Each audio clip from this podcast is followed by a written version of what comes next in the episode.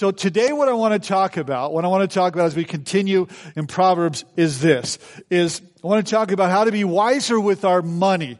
Uh, we've been looking at Proverbs for the last couple months here.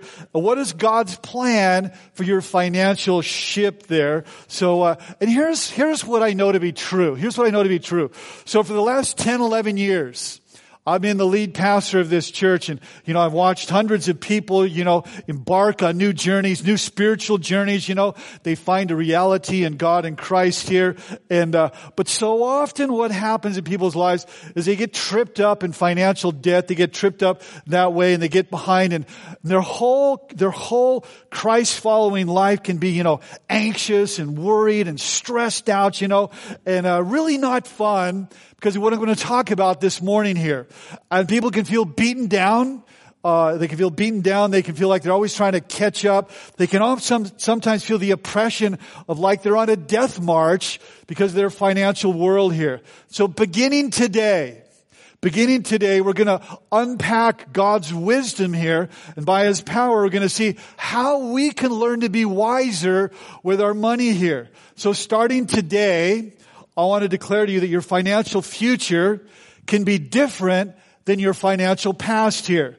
And I simply, what I want to do, I simply want to unpack six principles in the scriptures here about how to be wiser with your financial world here and how we can build this into our lives here. So when we walk with God, all of our lives change, including our financial world changes here. And so the first point is this, we're going to jump right in here, is that what we want to do is we want to trust God, uh, in your notes, as your source and your supplier. So now think about that because I think it's critical, it's, it's central to what we're talking about here this morning, but it's normative. It's normative to subtly think this. Think, you know what? It's my job that is my supplier or it's my bank account or my savings or my investment and it's other things, you know, that are at my disposal that are really, is really my source and my supplier. But we see here in the scriptures that really, it's God here. And your job and all the other things, those are simply channels through which God supplies for your life. And so James 117 says this is not in your notes, but it says this. It says, look, every good and perfect gift that comes your way that comes down the pike, it's from God. And so life is a gift from God. Uh, your talents are a gift from God. How you get paid ultimately is a gift from God. Your health is a gift from God. Your strength is a gift from God. Regardless, you know, if your income is just meager or moderate or massive, it's all a gift from God here. So Deuteronomy puts it this way. It says, remember this. Remember the Lord your God, for it is He who gives you the ability to produce wealth. See, it's, it's a, it's a gift from God there. And so the ability to produce wealth, any ability we have to make money comes from God. And so your ability, your aptitude, your energy, your, uh, you know, God endows you with the capacity then to earn wealth. And so Romans puts it this way, everything, just everything comes from God here. And so God owns it all and just loans it to us, you know. And so I really don't own anything. I didn't have it before I was born. I won't have it after I'm no longer here. God just loans it to me for a season here. And so the first thing is this, is we need to recognize that God is your source and God is your supplier. Secondly, I want to recognize this, but we got to put God first in all of our life. You want God's blessing on your life, you got to put Him first. You put Him first in your finances. If you want God to bless your marriage, you got to put Him first. If you want God to, you know, bless your, your education, you got to put Him first. You know, when I was in school, one of the ways I put God first is, I did this in college, is uh, I would, I would, st- I would go in the library and I would study for an hour. And then on the hour, I would stop and I would just read a scripture. I'd stop, I'd read Psalm or Proverbs, whatever. And, uh, and then the next hour, I'd go back to doing my homework and studying. And I'd stop on the hour. I'd read a scripture. Uh, I just want to honor God that way so that He would honor me. Another thing that I would do is before I had big exams uh, in, in college on the UC Irvine campus, is that a, a bef- uh, I had certain times during the week that I would just go out. This is my thing I did. I'd go out and I'd ask people if I could just share my story with them. It was kind of awkward, you know, but I, but I, I learned to become comfortable with it. And I just go out and I, t- and I asked if they'd be studying. And I was wondering if I, I could uh, just touch base with you for a second and just share my story. And, and I tell them my, and I share my story with them. And I do that before my big exams where, you know, pressure and crunch time and everything.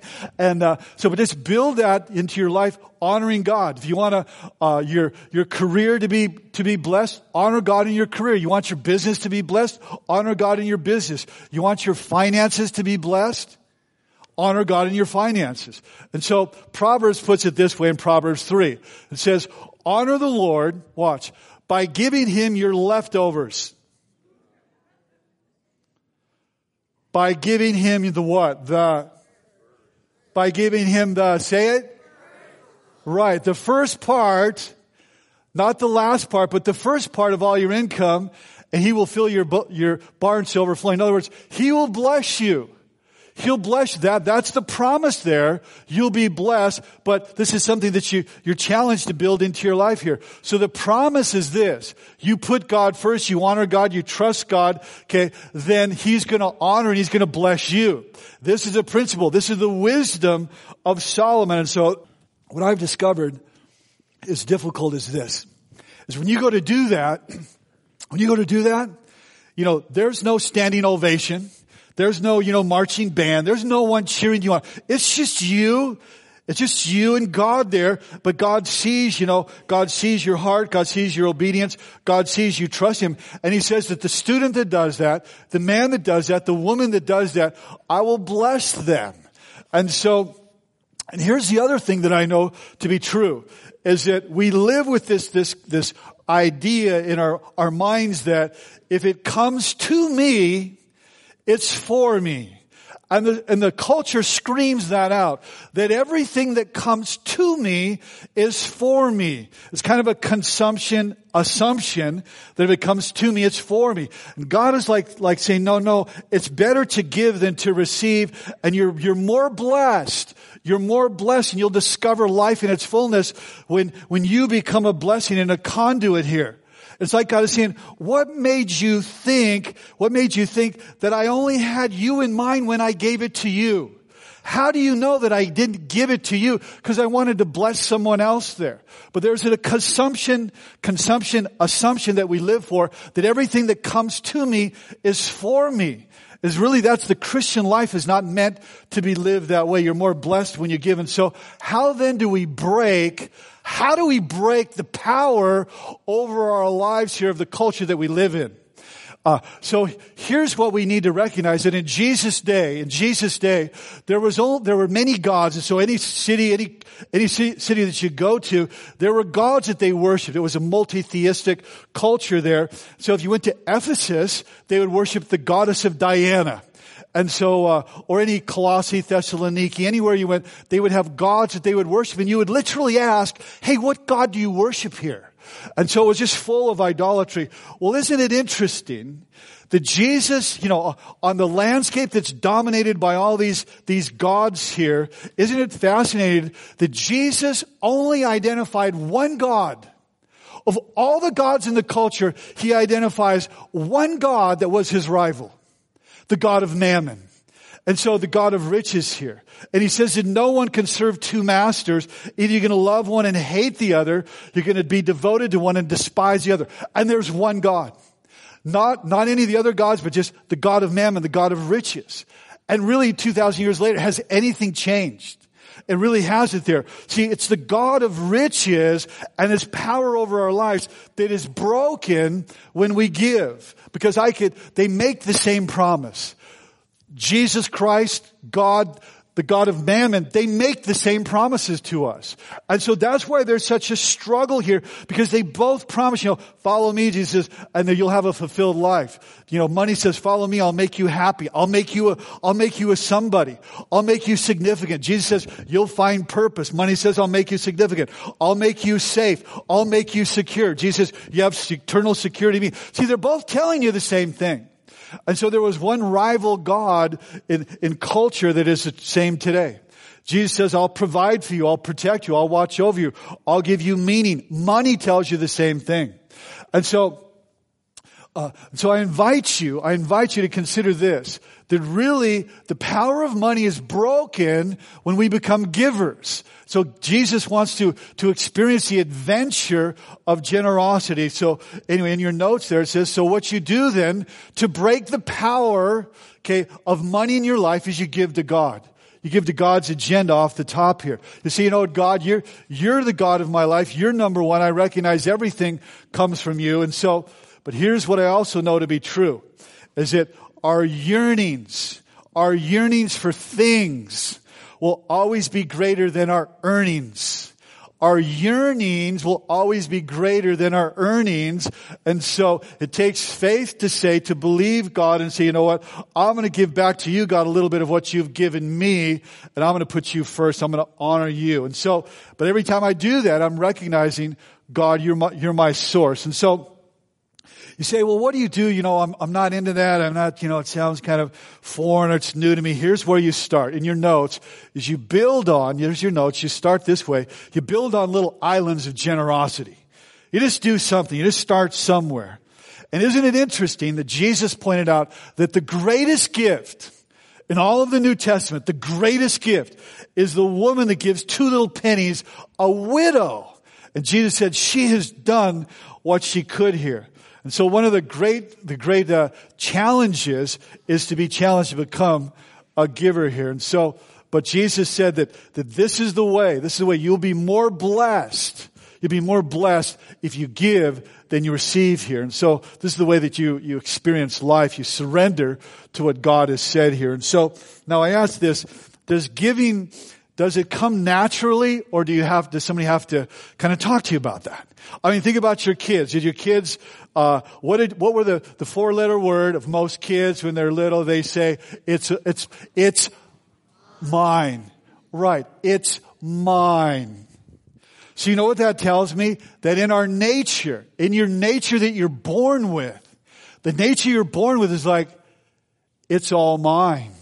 It's, it's for me. And so the way the little child learns to, to share their toys and everything is the parents have to teach them. So, and, but the same, but the same nature that's in the child is in me, is in you. And we have to learn, we have to learn then to be giving. It is more blessed to give. Jesus said, you'll get more out of life. You'll become the person you want to become. You'll become the person I want you to become when it, when you recognize it is more blessed to give than to receive. And so, this is God's financial plan. Number three, what Proverbs says is this, is to save a little bit, save a little bit over a long time. Save a little bit. See, it says Proverbs 21. The wise man saves for the future, but the foolish just spend whatever they get. You know, in Japan, uh, they save 25% of their, uh, the culture saves 25%. In Europe, they save 18%. In America, we spend more than, than we make as, as a nation. And so, so, but the, the wisdom of Proverbs says, says, the wise person, if you want to be wise, build this into your life.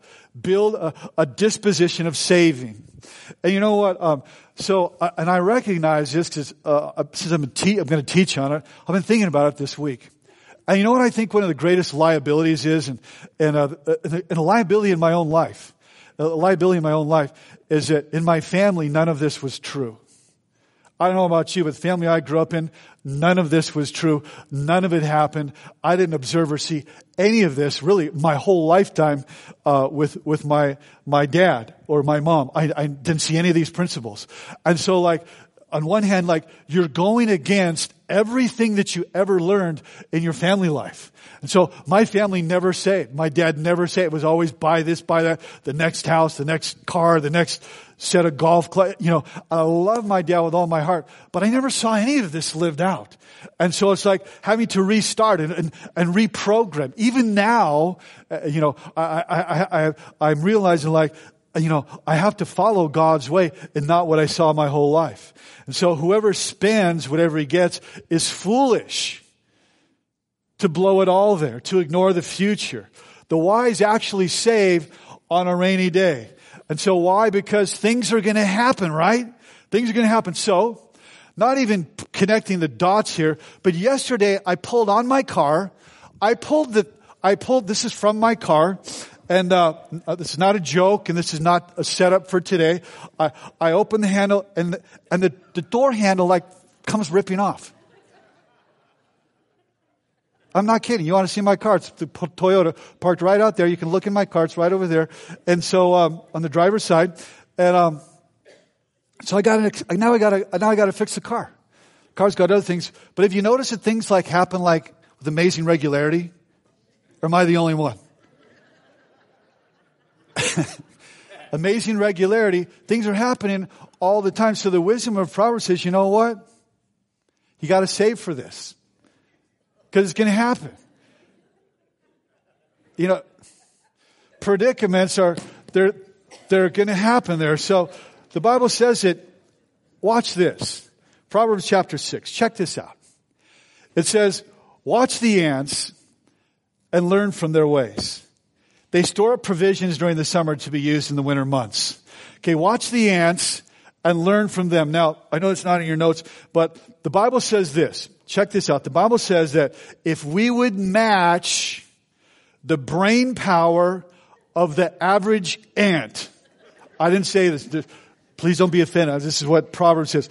The Bible says that if we would match the average brain power of an ant, okay, uh, maybe that's a stretch here, but if we would do what ants do and set something aside regularly, okay, regularly for the inevitable emergencies, it's going to go well with us. It says here, store provisions during the summer because the winter is going to roll around with amazing regularity there. And so, uh, in Financial Peace University, they talk about the first thing you need to do is, is, is have a thousand dollars in an emergency fund because inevitably this baby is going to happen, you know? So it's going to happen there. So anyway, so you just sock some money away there. So start with something. Be like the ant here. So the wise, you know, they invest. Here's the other reason why they save. The wise invest money, okay? So my money's working for me rather than me always working for my money. Okay, so my money's working for me rather than I'm always working for my money. The wisdom, the timeless wisdom of Proverbs here. Proverbs 13 verse 11 says this, money that comes easily disappears quickly, but money that is gathered, watch, little by little, little by little. That's, that's uh, saving little by little there, being consistent. You know, the miracle of compounding interest there. This is God's financial plan, is that money would work for you and not against you. Just a little bit. And that's the reason why we don't do it. I was listening to a, a, a pastor uh, talk on the subject. His name's Rick Warren. You probably heard of Rick Warren from Saddleback Church. Well, when Rick Warren was 17 years old, he was, he was inspired to do this. At 17 years old, he began to save 50 cents a week. That was his goal, save 50 cents a week. And now uh, he's a, he's still a pastor there, and now he just gifts his time because he uses resources well. And he's, and he's a pastor for free of one of the largest churches in, in America here. So plan carefully, plan carefully, uh, Proverbs 21, and you'll have enough if you act too quickly, now think about that. What does it mean to act too quickly? That's to be impulsive, right? Have you noticed there's certain places that you go that it's like, it's, uh, it's playing on your impulse there. It's like your impulse on steroids. I feel this like every time I go to Costco. Does anyone feel it? Are you feeling it? Thank you, Chuck think I feel it every time I go to Costco, this impulse on steroids. If it's true of me, it's true of you. Just stop looking at me like that. It's true. It's true. And so I can usually, I can usually come up with about three things in, in the, in the cart there that it's impulse. Oh gosh, I didn't realize that I could really use one of those like a super mega unbelievable flashlight that shines a thousand feet. I've never, that, I just, I need that, you know. And then, I, and then I walk around I, and, I, and I look at it and I start reviewing. And I say, well, I guess I don't need it, you know. So, you know, I put back two of the three, and I usually keep one impulse blind. So, hey, I'm just being honest. So, number four is plan your spending. Plan your spending. This is the B word, the B word, the budget word. aim your money here. A budget, you know, just a plan kind of tells you where, where things are to go. You know, if you don't have, watch, if you don't have a budget, you're not following God's way. You're not following God's way, God's wisdom here. So what is a budget? Budget is simply where you're telling your money, you know, where it goes here. And so, uh, but the easiest way to sink your financial ship is what we just talked about there with impulse buying. And you know, every retailer, that's their game. Their game is to get you to impulse buy. So that's why when you walk in, it's like, oh, where, where have you been all my life? Like all these options, you know, I wasn't even thinking about. And they strategically put them in places, but that's the whole game. And they win when you impulse buy and you lose there. And so, uh, and, you know, and it's like, oh, honey, it was on sale, you know. Like, yeah, it, it, was, it was an impulse, but it was on sale there. And so it says here you can act too quickly. But the marketers know this, that the one word that will get you to impulse buy is another four letter word, starts with an S, and it is, it's, what is it? Sale, right. Sale. And so they just know that. And you didn't know that you needed it, but it's on sale. And so now that it's on sale, you know, you're lured to buy that thing there. Something now, it's not based on reason. It's not based on rationale. Now it's based on impulse and emotion, and that's why I do it. So the wisdom of Proverbs like, look, look, look, okay, don't act too quickly here. You'll never have enough if, if you live that way. So plan your spending because opposite of impulse is budgeting there. So the wisdom of Proverbs 20, chapter 27, riches, riches can disappear fast. Anybody know that to be true? As in, crumb, where did like, where did it all go? Riches can disappear fast. 4,000 years ago, the wisdom of, of Proverbs. So he says, so watch your business interests closely, know the state of your flocks and your and your your your uh, your herds there. See, in that culture, there was no bank accounts, there was no you know 401ks. Everybody knew how well you were doing, not by the car you drive, but by your goats and sheep and cows. It's still that that way, uh, true that way in cultures around the world. You know, that's how you know. So um, that's why they do dowries and things like that. But anyway, so in that culture, if you didn't have any cows or goats, you know, you you you you were broke. You didn't have anything. And so if you had a lot of cows and goats and sheep, you were rich. And so, so the, so Solomon says, look, you need to know the state, okay, of your flocks. Today he would say you need to know the state of your stocks. You need to know the state of, uh, uh of your, of your assets there. You need to know where your investments are going. You need to know are your investments growing there. Proverbs 23, 5. Money can be gone again in a flash there like it grows wings and is flown away like an eagle. And so, you have to know where it's going. So in your notes, here's what you got to know. These four things you have to know. I need to know, I need to know what I own. I need to know that. I need to know what I earn. Okay. In your notes, I need to, I need to know what I owe and I need to know where, like it's all going here. So it says, you know, you need to be in the know here. And some people, you know, like, they might say, you know what, but, but I hate to keep records. You know what? I hate to keep records too. So I have multiple people in my life that help keep records. Like one of them uh, is my wife, and she is a monster, and so she loves to do that. And I hate to do it. So she keeps records. You know, I have other people, they keep records. So you know what? But you gotta do that. If you can't do it yourself, then you gotta find people to, to, to help you do that there. So number five, the wisdom of, of Proverbs is for your financial world is climb out of debt. Climb out of debt. So debt, you know, he's going to say this, debt is really like bad. Like debt really wrecks your life. Like it wrecks marriages, it wrecks relationships here. And so uh, I really believe that you have to hate debt.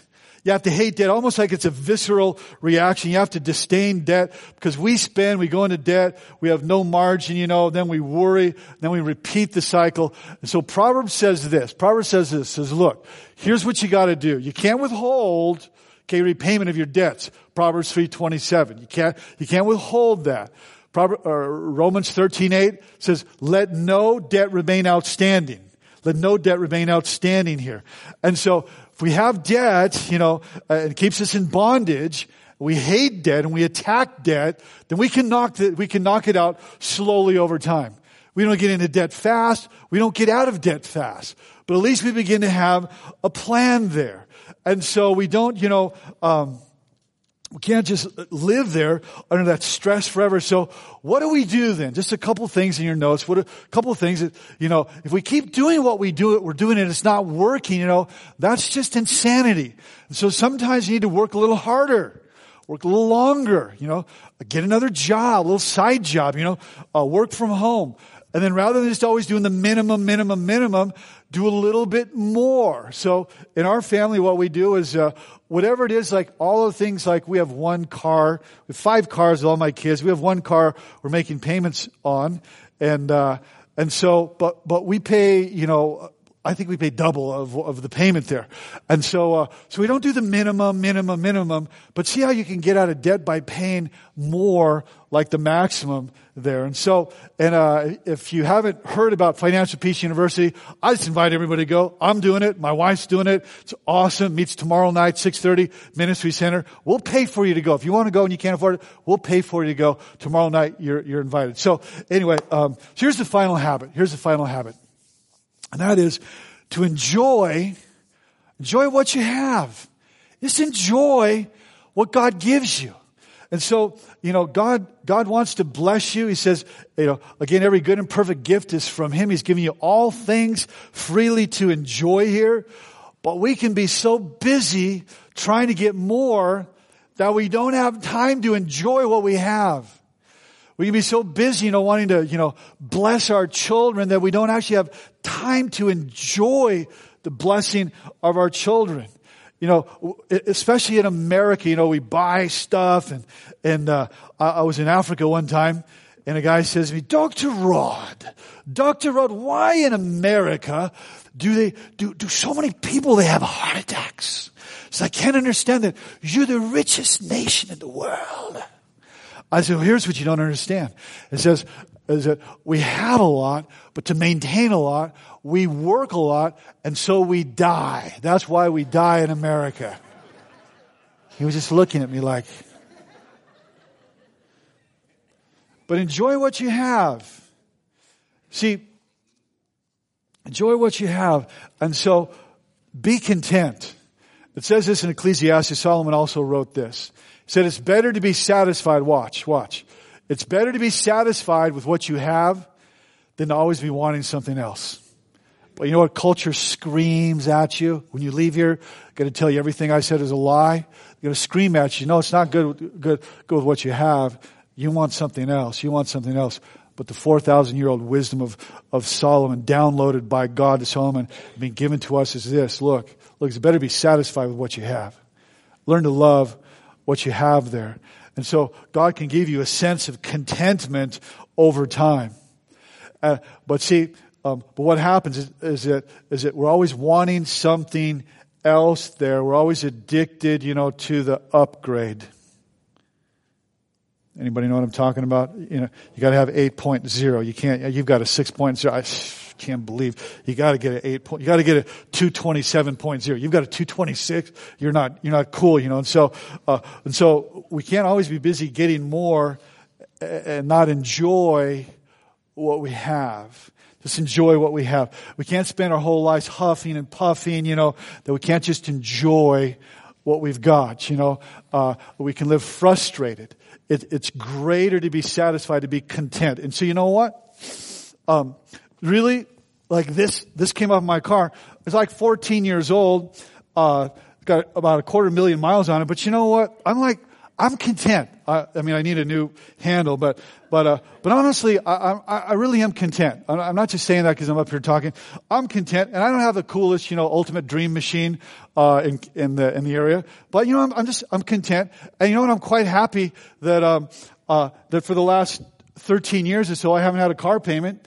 And, uh, I've enjoyed that. I've enjoyed that journey, that I could just do other things there. And so, uh, Ecclesiastes puts it this way in Ecclesiastes 5 verse 19, says if God gives us wealth, okay, and property, okay, and lets us enjoy them, every good and perfect gift is from God so that you can enjoy it and you should be grateful and enjoy what we have worked for. It's a gift from God. It's a gift from God. Timothy put it this way, or Paul put it this way to Timothy. He said, look, Timothy, godliness, godliness with contentment. There, that's the greatest gain. That's the greatest thing if you can have that going on in your life there. He said in Philippians 4, he said, I've learned to be content with whatever I have. If, you know, I have a lot, I have a little, I have learned. It doesn't come natural, but I've learned to be content. The author of Hebrews 13 put it this way. He says, keep your life free from the love of money. Just be free from that by doing what God says and learning to be a giver, okay? And be content with what you have. For God says, I'll never leave you and I'll never forsake you. And so you learn to be content. And so, so here's the key. Here's the, one of the keys. I'm gonna, I'm gonna close with a couple keys. And I realize there's a lot of stuff but I just got one shot in this series in Proverbs, so I unloaded a lot. So, real happiness, real happiness, watch. It's not determined by what you have. It's not. Look at the, look at the wealthiest people in the world. They're not happy. They're not happy. Real happiness is not determined by what you have. Happiness is determined by your response to what you have or what you don't have. And so let me sum it up. We have no idea how much God wants to bless us if we'll just do it His way. But we have to decide, am I going to trust God and go His way or am I going to go my way. I mean, how's your way working for you? And so, what do we need to do? We need to switch. Some need to hit the reset button from, we need, we need to switch from my plan, my financial plan to God's financial plan is laid out in Proverbs here.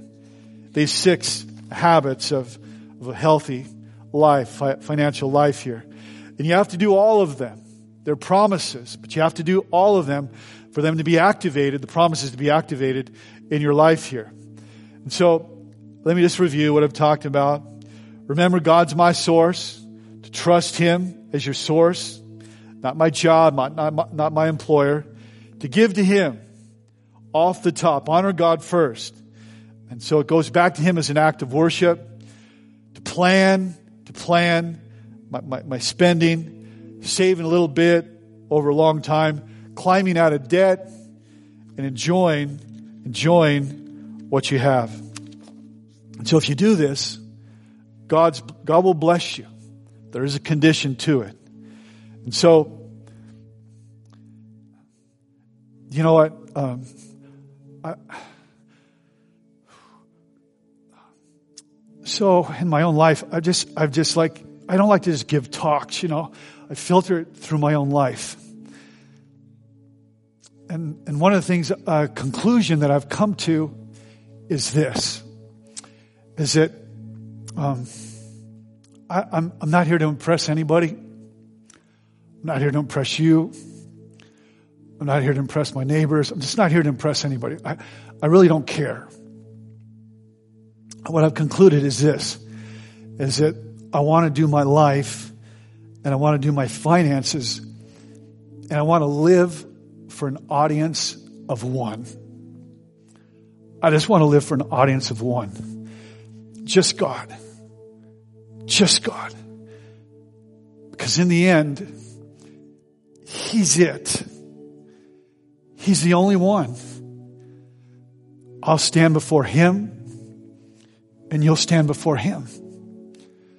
So why wouldn't, knowing that to be true, knowing that to be true, that one day I'll stand before Him.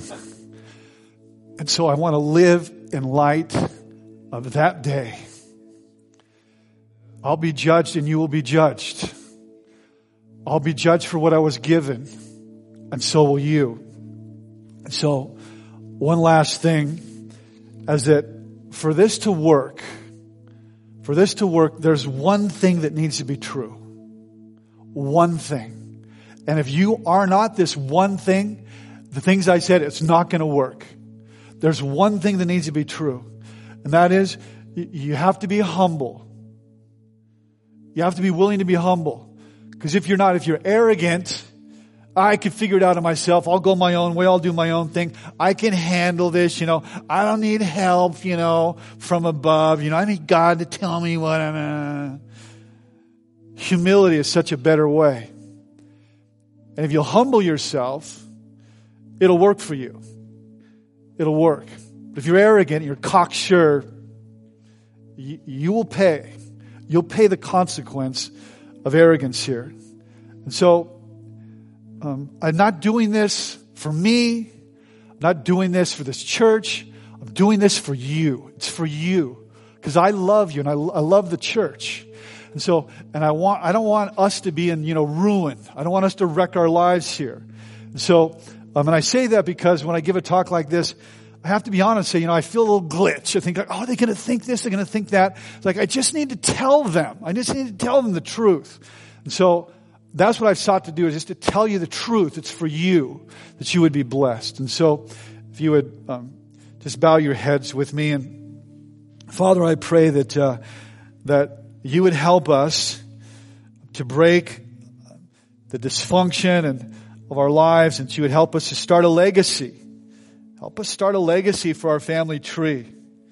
Help us if we need to push the restart button to do it today.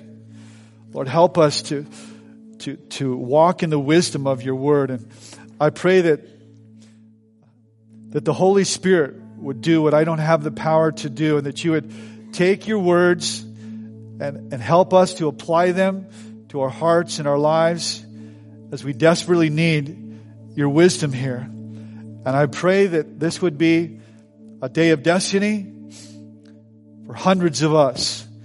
I pray that this would be a day where a wave of humility washes over our lives in this church, that you would cleanse us from arrogance, and that we would say your ways are higher than our ways, and that we'd recognize that we need you, we need your help. In Jesus' name, amen.